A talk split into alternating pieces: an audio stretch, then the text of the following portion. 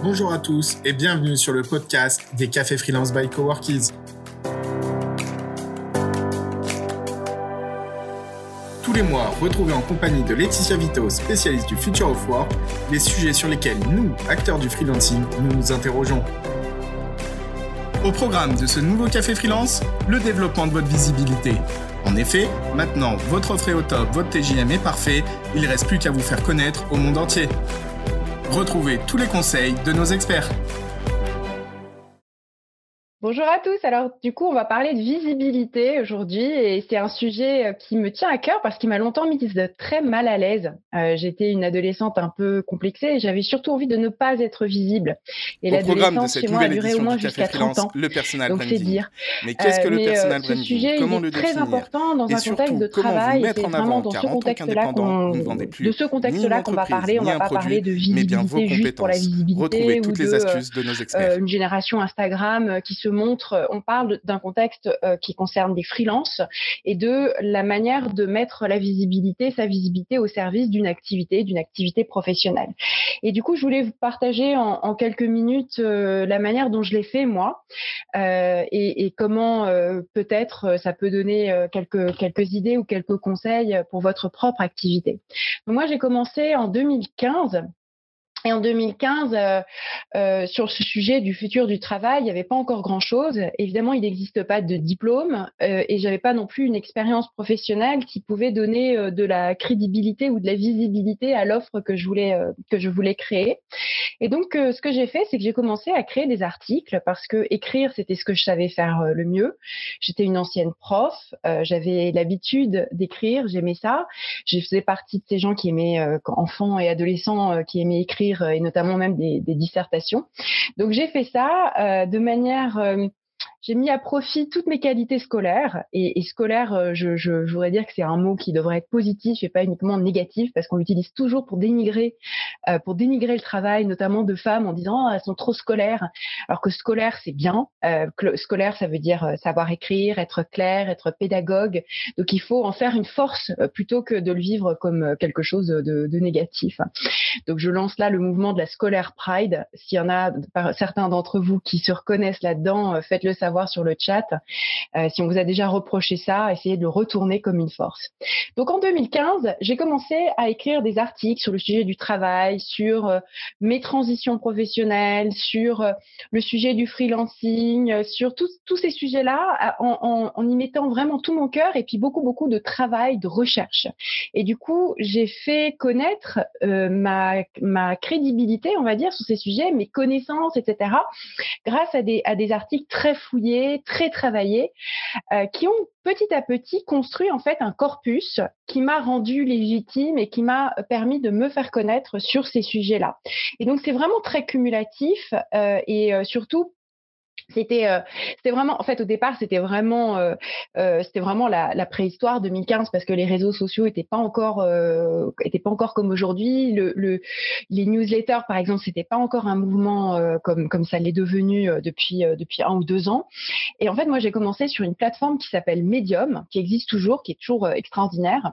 Et j'ai commencé en 2014 déjà à, à, écrire et à créer un petit peu une audience et une communauté autour de ça.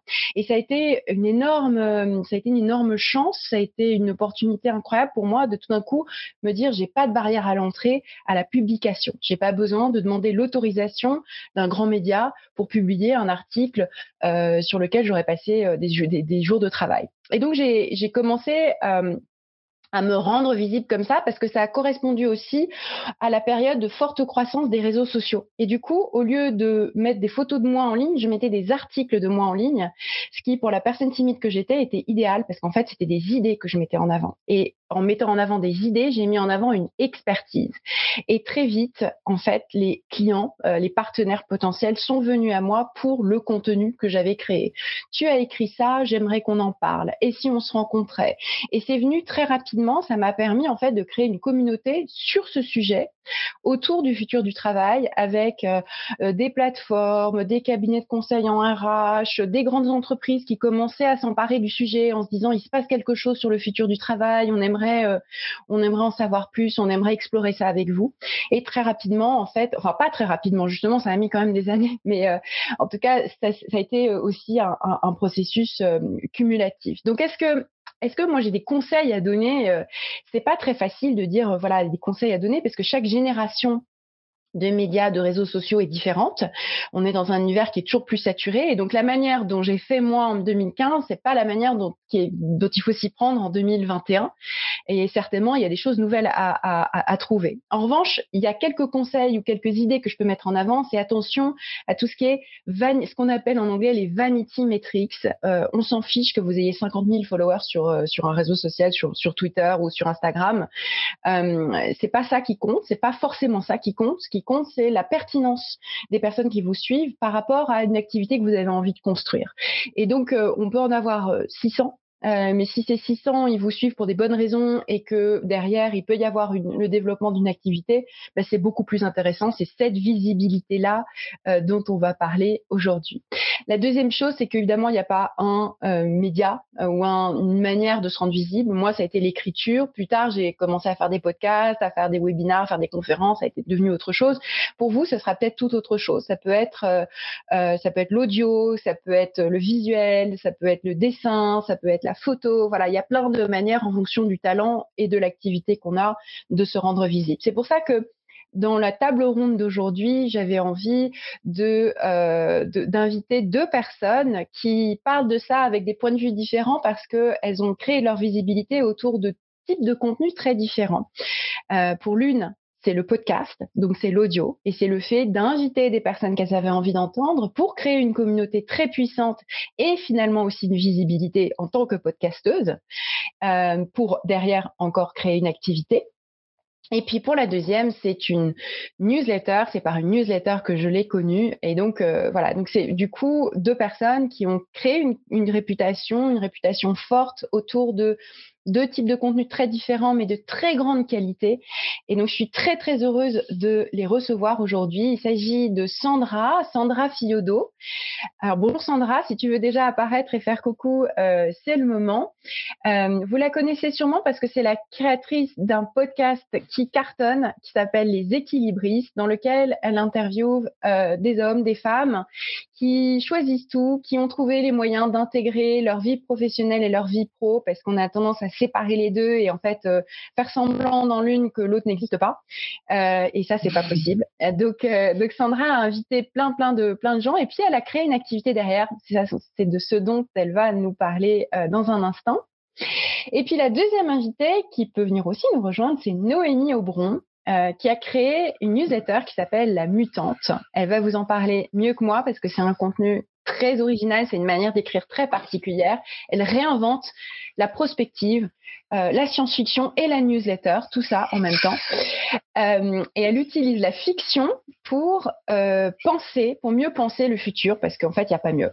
Il n'y a pas mieux que de se mettre dans l'empathie et le travail créatif de la fiction pour, pour imaginer le monde de demain. Et dans son activité professionnelle, elle va nous en parler aussi, euh, eh bien, elle est au croisement de la prospective, du conseil, et elle utilise précisément ces qualités d'écriture pour au service de, ses clients. Donc elle va nous en parler. Elle a récemment rejoint euh, 15 marches euh, avec euh, cette idée que voilà, il fallait aider les entreprises euh, à bien saisir les signaux faibles pour euh, comprendre le, pour imaginer ou, ou, ou se préparer au monde de demain. Merci à toutes les deux d'avoir accepté notre invitation de freelance. Alors, on va, je voudrais commencer par euh, poser des questions à Sandra. Du coup, Noémie, soit tu restes avec nous, soit si tu veux, tu peux quitter un instant et puis revenir euh, quand, quand je parlerai à nouveau de toi et que, et que tu sentiras, euh, tu entendras ton nom. à tout de suite. à tout de suite. Alors Sandra, j'aimerais bien que tu partages avec nous ton parcours de, de, podcast, de podcasteuse. Euh, mhm. Comment est-ce que tu as commencé? Comment est-ce que tu t'y es mise? Et comment est-ce que tu as gagné en visibilité? Podcast est vraiment très connu. Comment est-ce que tu as réussi à le rendre aussi, dire, audible bah déjà bonjour tout le monde et merci beaucoup pour l'invitation. Je suis hyper heureuse de venir partager euh, mon expérience en espérant qu'elle puisse euh, voilà, inspirer euh, sans, sans, valeur de leçon, mais en tout cas inspirer. alors oui, les équilibristes, je l'ai créé fin 2018, vraiment dans l'idée de, de, vouloir créer des conversations que j'entendais pas assez à mon goût. Comme tu le disais, Laetitia, j'avais vraiment cette euh, cette gêne en fait par rapport à la façon dont on parlait de l'ambition, de la carrière, de la réussite, euh, et qui excluait en fait tout ce qui était hors sphère professionnelle. Et, je me disais, mais en fait, zut, comment font les gens qui ont l'air d'avoir réussi, qui ont des carrières euh, brillantes, intéressantes, euh, et, qui ont une vie de famille à côté en fait? C'est quoi les ingrédients? Comment on fait? Moi, j'étais une maman tiraillé par la culpabilité, euh, beaucoup en déplacement et, et qui me disait euh, bah zut en fait je, je, fais comment avec tout ça? Et, euh, et je trouvais qu'on manquait de conversations nuancées sur le sujet, qu'on manquait de, de... j'entendais pas justement des mères qui me parlaient de leur culpabilité et comment elles la géraient ou, ou des pères qui parlaient de comment ils arrivaient à imposer le fait qu'ils voulaient peut-être se déplacer moins pour être avec leurs enfants. Enfin voilà, je voulais entendre des choses un peu plus nuancées que la working mom qui rentre très tard le soir, voit jamais ses enfants ou celle qui met sa carrière entre parenthèses pour s'occuper de ses enfants. Je trouvais que c'était trop tranché, je voulais, je voulais l'entre-deux. Euh, et je me suis lancée dans le format podcast parce que j'avais commencé à en écouter beaucoup et notamment des podcasts américains j'ai grandi aux US et je suis très imprégnée de la culture et de la façon d'aborder les sujets. Ils ont eu un temps d'avance sur nous, sur, sur ces thématiques que j'aborde. Euh, et je trouvais que le podcast, enfin, j'ai cherché après coup à expliquer pourquoi c'était comme ça, mais j'ai des souvenirs très précis de podcasts que j'ai écoutés, de déclics qui m'ont provoqué, euh, où je sais exactement où j'étais, ce que je vivais ce jour-là. Et, euh, et j'étais fascinée par ce pouvoir de la voix et des histoires des gens, euh, d'entendre les histoires des gens. Et en fait, il se trouve que c'est tout simplement parce que notre cerveau est câblé pour la transmission orale et pour la, transmission sous forme d'histoire. Et c'est ça qu'on retient le mieux. Euh, donc j'avais envie d'offrir ça. Et, euh, ça a été, euh, moi j'étais une, je dis j'étais parce que ça va beaucoup mieux, mais j'étais une énorme perfectionniste. Et, et, de me lancer, ça a été, euh, ça a été compliqué parce que j'avais j'avais très peur de faire un truc qui qui intéresse pas. Je me dis mais qui qui va avoir envie d'écouter ça? Et puis je me suis lancée et en fait c'est vraiment c'est ce que tu as dit quand tu t'es reprise tout à l'heure. Tu as dit et puis et puis très vite en fait c'est pareil c'est pas très vite ça s'est fait vraiment petit à petit. Euh, voilà ou petit j'ai envoyé à mes amis puis aux amis d'amis et puis petit à petit ça a grossi. Et, euh, et, je rejoins vraiment ce que tu dis sur cette idée de d'être visible. En fait, j'ai j'ai pas 40 000 followers sur Instagram euh, et je n'ai pas les taux d'écoute des plus gros podcasts, mais j'ai suffisamment d'écoute. Les gens qui m'écoutent sont les gens qui doivent écouter que ça intéresse réellement. Et donc, il se passe des choses derrière. Et c'est ça qui est fabuleux, et je pense qu'on va en parler, mais c'est de d'oser se lancer euh, sans trop savoir ce que ça va donner. Moi, j'étais beaucoup euh, challengée, ou en tout cas, ça a créé beaucoup de surprises dans mon entourage quand j'ai dit que je lançais ce podcast sans... Il n'y avait pas de business model derrière. L'idée, c'était juste de créer... Euh, c'était de la création pure. Enfin, c'était presque de l'art, en fait, on peut dire, puisque voilà, il n'y avait, pas de volonté de monétiser quoi que ce soit. C'était juste d'avoir des conversations et, de, lancer ça. Et, et en fait, c'est génial ce que ça a provoqué derrière que j'aurais jamais pu imaginer euh, quand je me suis lancée. Donc c'est parce que ça t'a, voilà, ça te parlait intimement, personnellement, ça te passionnait et finalement tu t'es laissé, tu t'es laissé tirer par euh, par la création de ces podcasts et, et, après coup, on peut rationaliser, on dit oui oui, depuis le début je savais, j'avais une activité derrière. En fait non, pas forcément. Et ça, ça décomplexe pas mal aussi, c'est de se dire voilà, on n'est pas obligé d'avoir toujours un plan euh, parfaitement, un plan à 10 hyper, euh, non, non, hyper rodé et tout. Non, il y a, y a, une partie de magie et on se laisse un peu porter aussi. Ouais, ouais, et, euh, et, et, en fait, j'avais quand même en tête, je, je, voulais lancer en parallèle une activité de conseil, mm. mais euh, je je voyais pas le lien a priori entre les deux. Je voyais vraiment le podcast comme un terrain d'exploration et un et un, une page de liberté aussi parce que je suis j'ai besoin de ça.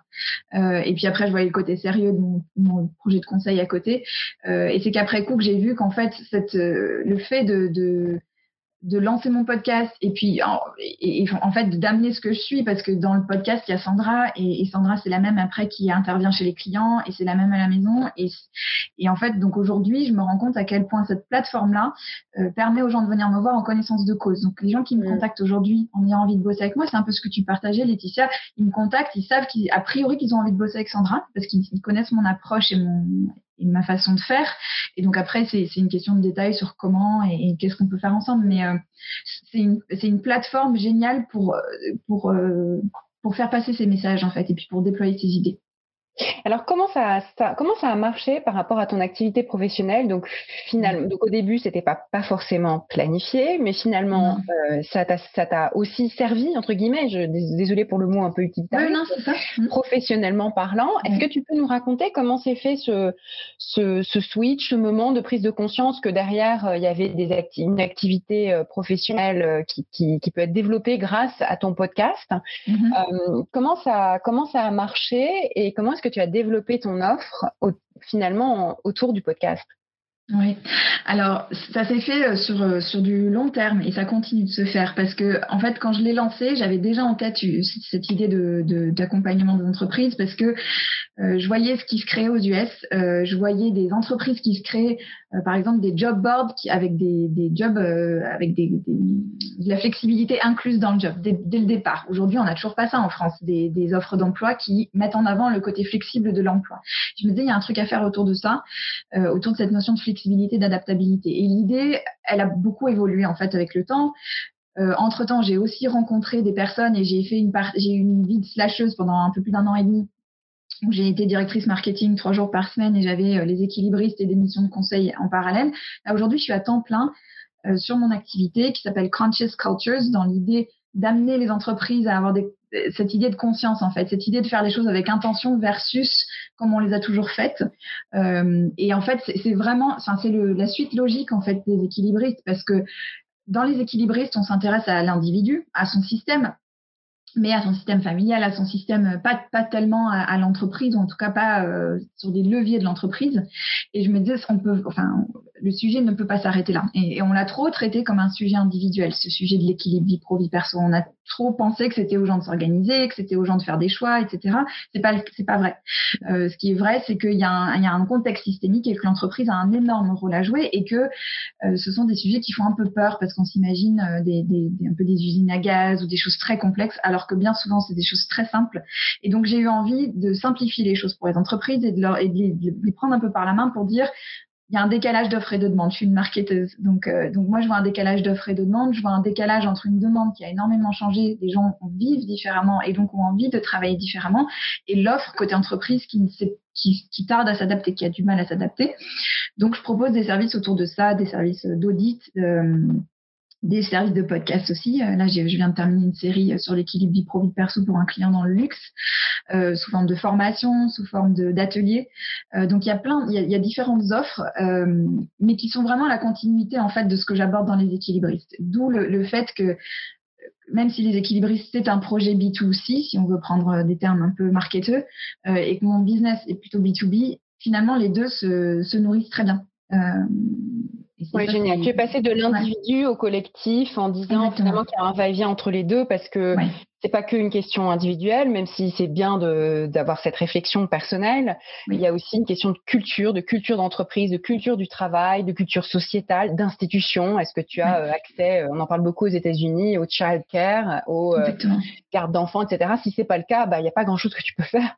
Même bah si tu as tous les livres, même si tu as tous les livres de développement personnel du monde, que tu voilà, et à un moment il y a des limites, il y a des choses qui nous dépassent. Si on a, si on est avec un conjoint, si on a, si on est mère seule ou si on est avec un conjoint qui fiche rien à la maison, c'est pas la même c'est pas la même problématique euh, exactement c'est pas qu'un problème euh, personnel. Et du coup tu, tu mm. es passé voilà du micro au au macro. au sociétal au macro avec euh, cette cible qui est de dire bah vous les entreprises vous avez un rôle à jouer aussi et puis bah je peux vous aider avec mon expérience et, et mes connaissances du sujet c'est ça. Et puis, dans, sous un angle, euh, tu vois, pas culpabiliser. Enfin, en fait, c'est un sujet où on, bah, tout le monde se renvoie un peu la balle, quoi. Et les entreprises ont aussi un peu du mal à s'y mettre en se disant, bah, finalement, ça, ça relève de l'individu. Et là, la période a été très propice à, à ces sujets-là, puisque euh, euh, ben, tout est flouté. Quoi. Avec le, les confinements, on, on peut plus faire semblant que les gens, en fermant la porte euh, du bureau, il se passe rien, le, enfin, qu'ils n'ont pas de vie en dehors. Quoi. Donc, c'est, donc on, on, rentre vraiment dedans et c'est super intéressant de voir les, les, prises de conscience qui se passent au niveau des entreprises, est-ce qu'elles sont prêtes à faire ou pas pour mm. accompagner les gens. Donc quand on est mère, on reste mère au travail et quand on est et quand on est travailleuse, on reste travailleuse euh, bah, dans sa parentalité, etc. Ouais, ouais, bien sûr. Je voudrais savoir si tu as des, conseils à donner à des gens qui se lanceraient dans la création de podcasts. Parce que du coup, maintenant, je ne sais pas combien de numéros des équilibristes il y a eu depuis, depuis la création, mais ça en fait un, mm. sacré paquet. Euh, donc, tu as une belle expérience du podcast, du paysage peut-être du podcast. Et mm-hmm. évidemment, euh, je pense que l'univers n'est pas du tout le même aujourd'hui que quand tu as commencé. C'est-à-dire que c'est plus mm. saturé aujourd'hui. Mm. Mais d'un autre côté, on peut bénéficier des conseils des personnes qui nous ont précédés quand on commence. Euh, et puis, on a aussi des outils qui sont peut-être plus faciles qu'ils l'étaient il y a quelques années. Donc, qu'est-ce que tu donnerais comme conseil euh, à quelqu'un qui voudrait se lancer aujourd'hui dans la création d'un podcast? Euh, je dirais de, choisir un sujet. Enfin, ça paraît évident, mais c'est, vraiment ça parce que c'est beaucoup de boulot. Enfin, il faut vraiment le savoir. C'est euh, ça, prend du temps. C'est, très chronophage. Euh, donc il y a toute une phase un peu de une courbe d'apprentissage qui est incompressible, mais finalement on s'approprie assez facilement la technique et tout ça, ce qui peut paraître parfois. Enfin, souvent quand on pose des questions, les gens ont un peu peur du côté technique. C'est pas ce qui doit vous freiner du tout. c'est c'est un peu enfin c'est du boulot, des heures pour s'imprégner des choses et tout, mais ça se fait très très bien.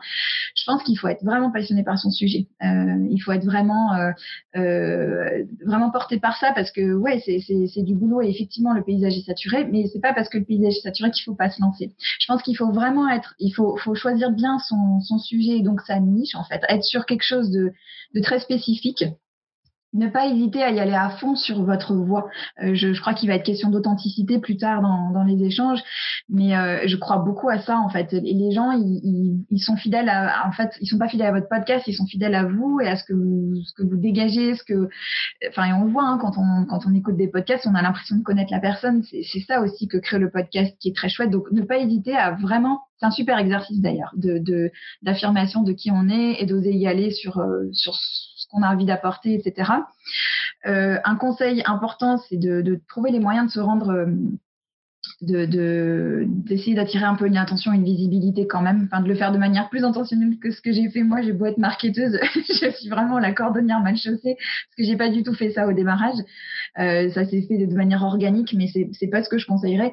Il vaut mieux vraiment essayer d'aller trouver des médias ou des relais qui peuvent parler de ce que vous faites. Donc ça peut passer soit par des RP, alors pas forcément en embauchant une agence, en faisant son boulot soit d'aller contacter des journalistes, etc., mais aussi en invitant des gens euh, dont vous pourrez bénéficier de la visibilité pourvu que ça serve votre propos. Je ne crois pas du tout au fait d'aller chercher des gens juste pour euh, euh, les likes et, les taux d'écoute. Mais en revanche, si ça sert votre propos et que cette personne a déjà une communauté et peut parler de vous, elle sera ravie de vous aider, etc. Et ce conseil-là aussi, elle sera ravie de vous aider. Vraiment se rappeler ça aussi, c'est que les gens adorent aider. Mm. Donc, ne pas avoir peur de contacter, si, votre format est un format interview, ne pas avoir peur de contacter des gens qui vous impressionnent un peu, parce que euh, parce que les gens adorent aider et les gens adorent parler, partager de leur histoire et parler d'eux. Euh, voilà, pourvu que la demande soit bien amenée et que cette personne-là soit disponible et les moyens de vous rendre service, elle le fera bien souvent très volontiers. J'ai eu très peu de refus, moi, euh, pour les équilibristes.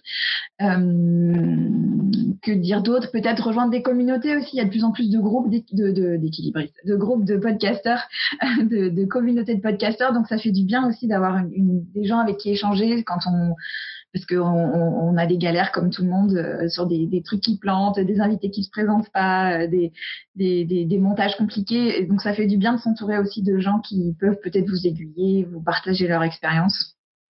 Il y a des vraies euh, écoles hein, qui sont montées là-dessus. Justement, aux États-Unis, il y a une, grosse communauté qui est une école aussi qui s'appelle On Deck, euh, qui, euh, en gros, accompagne des gens qui vont faire grandir un podcast. je pense qu'il y a des équivalents comme ça en Europe aussi, de, de communautés de podcasteurs qui suivent les tuyaux, qui s'aident, etc.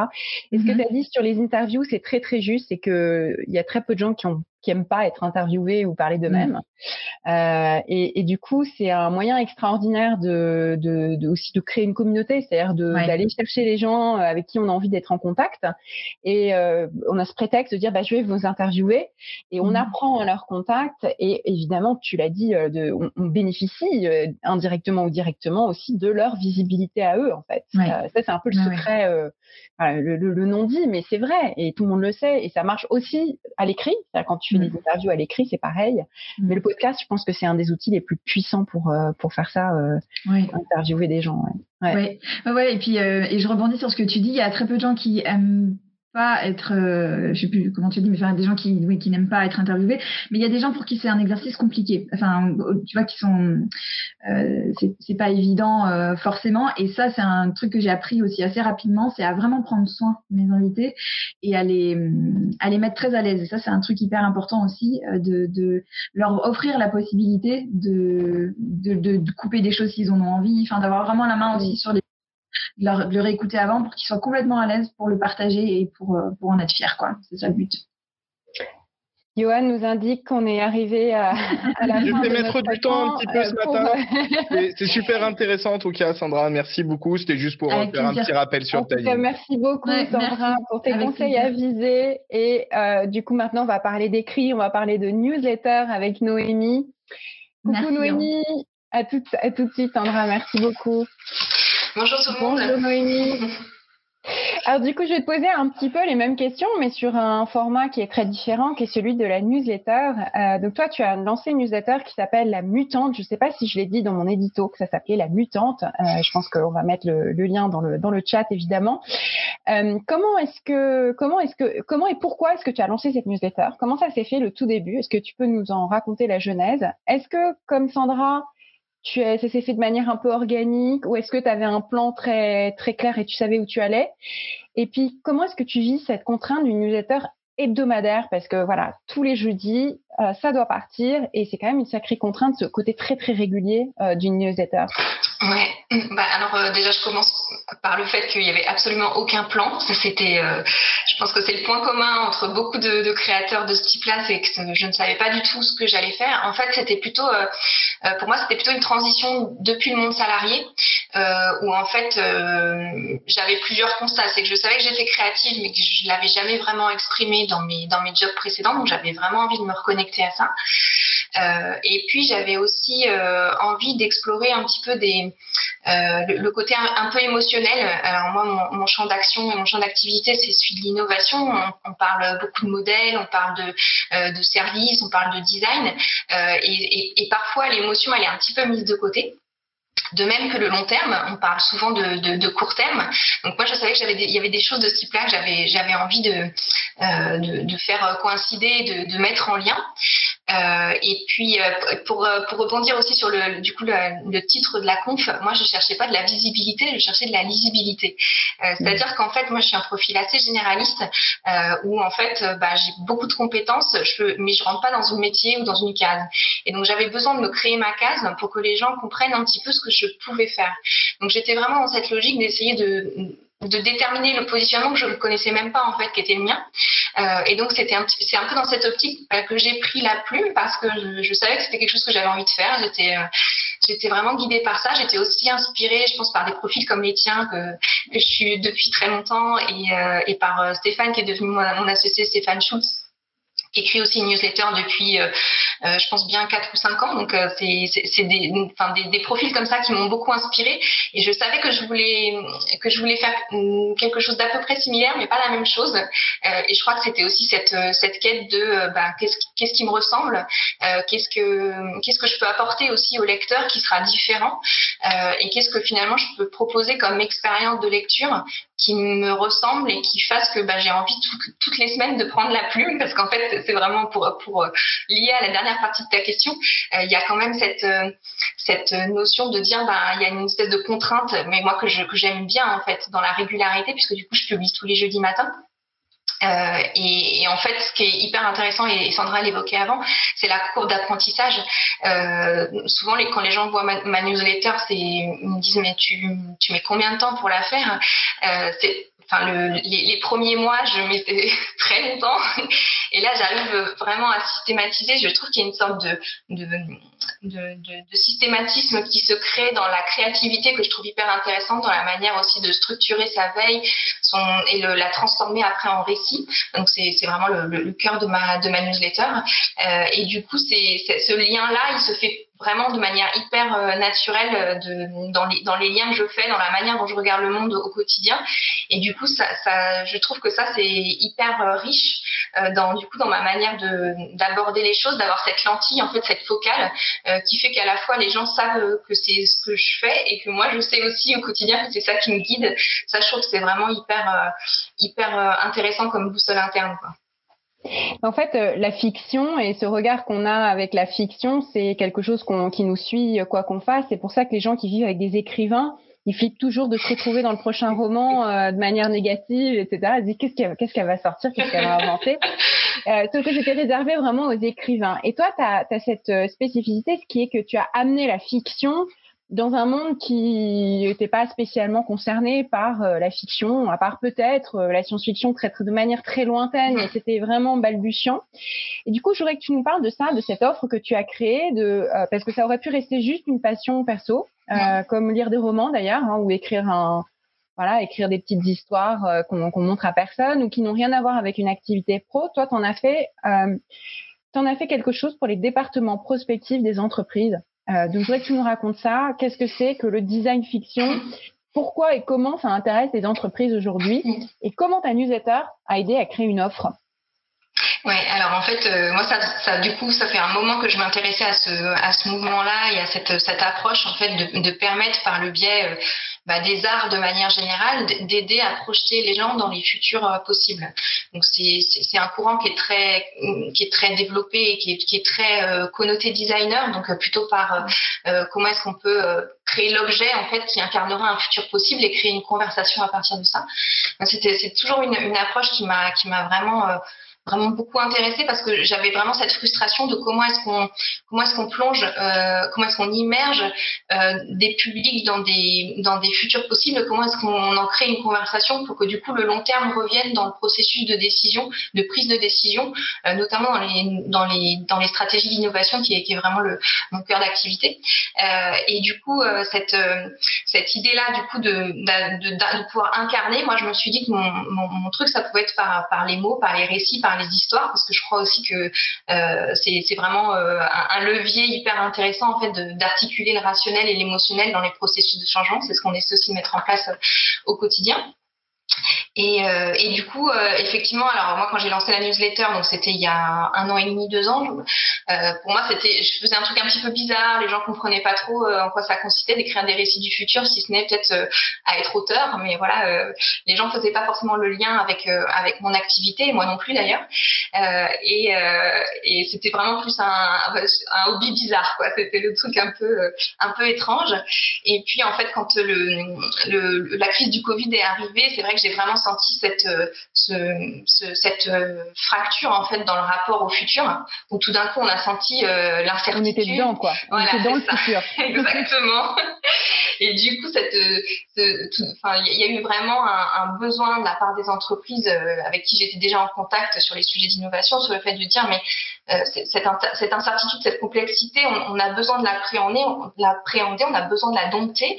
Et comment est-ce qu'on comment est-ce que tu peux nous aider en fait à nous projeter dedans? Et donc effectivement, pour moi, les, petites fictions que j'écrivais depuis un certain temps, bah, ça, m'est apparu aussi comme l'outil idéal pour euh, accompagner mes clients sur cette partie-là aussi de, leurs besoins. Et donc euh, d'un truc euh, qui était vraiment ma petite passion à côté, finalement, j'ai petit à petit, j'ai réussi à, la faire rentrer dans, vraiment dans ma sphère professionnelle et dans mon offre, qui du coup permet, bah, par le biais de, récits, bah, tu à certaines à certaines des démarches. Euh, par exemple, sur le futur du travail, il y a certains clients qui se posent beaucoup de questions sur ben, comment est-ce qu'on va travailler demain, euh, parce qu'on on voit toutes les, toutes les ruptures qui sont à l'œuvre aujourd'hui et toutes les aspirations qui sont en train de, euh, voler en éclats et d'être complètement restructurées c'est quoi les visions aujourd'hui et à quoi ça pourrait vraiment concrètement ressembler dans le quotidien euh, de, de, nos salariés.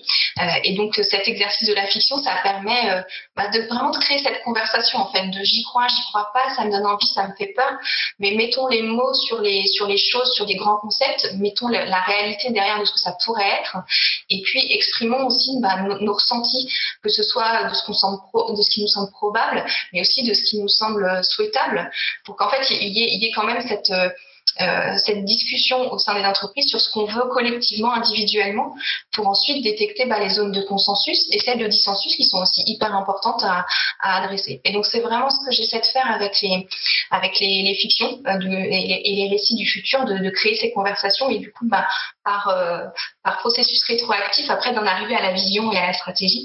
Euh, mais il y a vraiment avant, avant cette inspiration, cette conversation qui pour moi font partie intégrante maintenant de la manière d'appréhender la projection dans, stratégique en fait. Alors j'imagine que tu as beaucoup d'engagement sur ces newsletters parce que les gens se sentent concernés, peut-être pas à chaque fois, mais au moins une fois de temps en temps, ils se disent mais c'est tout moi, ou bien c'est exactement ce dont j'ai peur, ou bien c'est exactement ce qui me fait rêver. Et puis c'est souvent assez nuancé, ça touche, euh, tu l'as dit au début, ça touche les émotions. Donc euh, il y, a ouais, il y a un engagement qui doit être très très fort. Euh, j'imagine que ça, ça t'a aidé à grandir parce qu'on va parler justement un peu de visibilité, même si c'est pas le sujet avec lequel tu es parti au départ. si tu avais quelques conseils à donner sur le, le format newsletter, pour mm. faire grandir une newsletter, pas forcément euh, de 1 à 10 millions, hein, mais, mais faire grandir de manière pertinente. Euh, quels seraient ces conseils? Qu'est-ce que qu'est-ce que tu dirais à quelqu'un qui, qui voudrait euh, se lancer aujourd'hui? Bah, alors, euh, comme tu le disais aussi, moi je me suis lancée il y a, un an et demi, deux ans, et je pense que c'est, plus le même contexte aujourd'hui. Euh, je pense que ce que je vais dire est peut-être encore plus vrai aujourd'hui parce que le, enfin voilà, on est quand même dans une abondance d'offres qui fait qu'il faut encore plus euh, trouver sa place. Et, je pense que le, le, premier truc du coup, c'est de réfléchir en termes d'expérience et de service qu'on veut proposer à, ses, à ses lecteurs.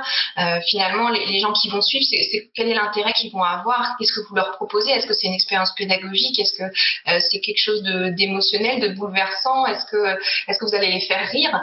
Enfin, finalement, c'est qu'est-ce que vous voulez créer chez eux et c'est quoi enfin, prendre un grand mot, mais le processus transformationnel que vous voulez aussi euh, mener aussi avec vos, vos, vos, lecteurs. Et je crois que ça, c'est un truc, on peut plus, je pense, se contenter de faire euh, une, une newsletter de veille euh, en, en, listant un certain nombre de, liens. Tout ce que tu proposes, c'est vraiment un point de vue unique sur et, des analyses qu'on a, on a envie de savoir ce que tu penses sur le sujet, quoi, parce que voilà, on, on apprécie ton regard et, parfois on peut, on peut ne pas être d'accord, mais enfin, c'est toujours intéressant en fait de te lire parce que tu amènes toujours des choses qu'on n'avait jamais vues. Et moi, du coup, c'est ça je vais chercher dans ta newsletter, dire bah, le, point de vue de Laetitia sur ce sujet, j'ai envie de savoir ce qu'elle pense.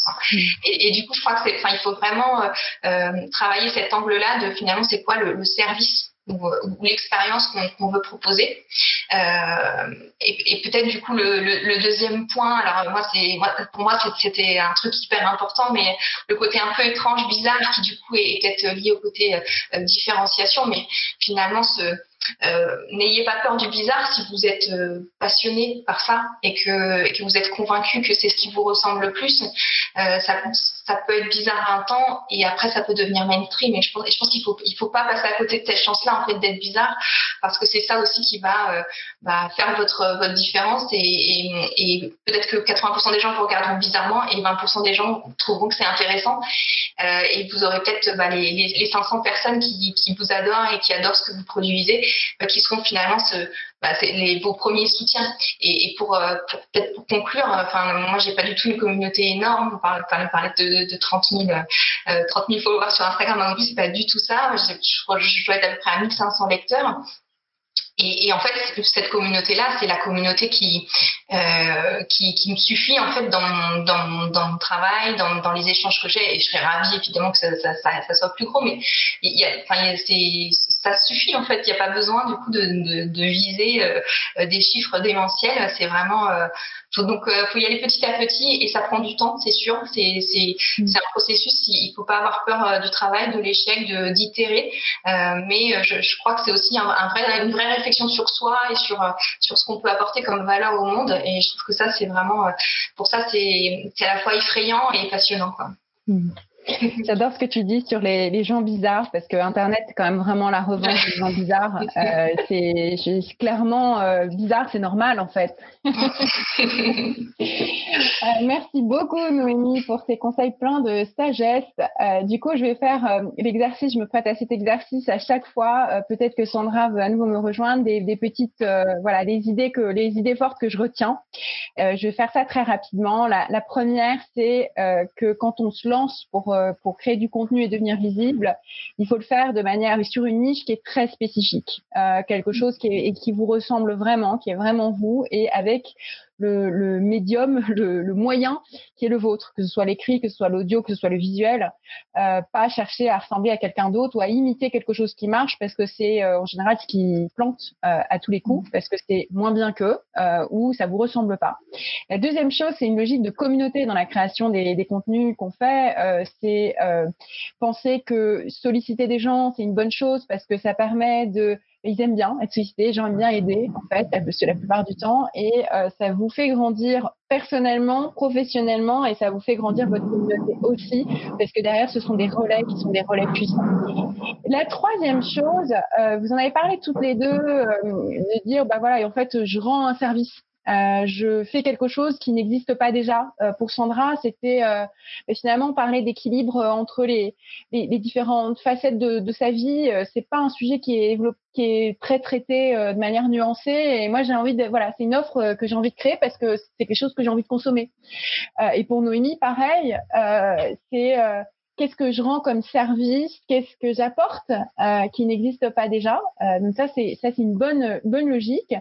Mais je rajouterai une troisième, quatrième chose dont vous avez un peu parlé, qui est en fait une idée de euh, patience parce que on l'a dit, en fait, c'est pas si rapide que ça, et, et c'est une c'est un dialogue euh, qui est instauré avec des gens qui vous suivent. Au début, tiens, ça a l'air intéressant. Petit à petit, il se noue une relation qui est une relation plus forte, où on a envie de vous écouter, on a l'impression de vous connaître, et on vient vous voir, euh, voilà, avec une fréquence régulière. Et ça, ça se crée sur la très longue durée. Et en fait, se dire que, bah voilà, euh, c'est vrai que l'univers est saturé, qu'il y a plein de choses, mais il y a plein de choses qui abandonnent. Il y a plein de gens qui abandonnent aussi tout le temps. Et vous, si vous êtes là au bout de trois ans, au bout de quatre ans, vous êtes encore là? Euh, vous avez une place en fait, même si c'est une communauté qui est pas gigantesque, vous avez une place et vous avez derrière une euh, voilà des vos fans euh, et, et, souvent ça suffit. Donc soyez très très patient et n'hésitez pas à commencer petit et puis ensuite à itérer. Et puis la dernière, c'est si on n'a pas de plan à 10 ans, et eh ben c'est pas grave. De toute façon, on peut plus avoir de plan à 10 ans aujourd'hui. Donc allez-y et puis assumez votre côté bizarre. Merci infiniment Sandra et Noémie euh, Merci. pour votre partage. Merci à vous. Merci à vous.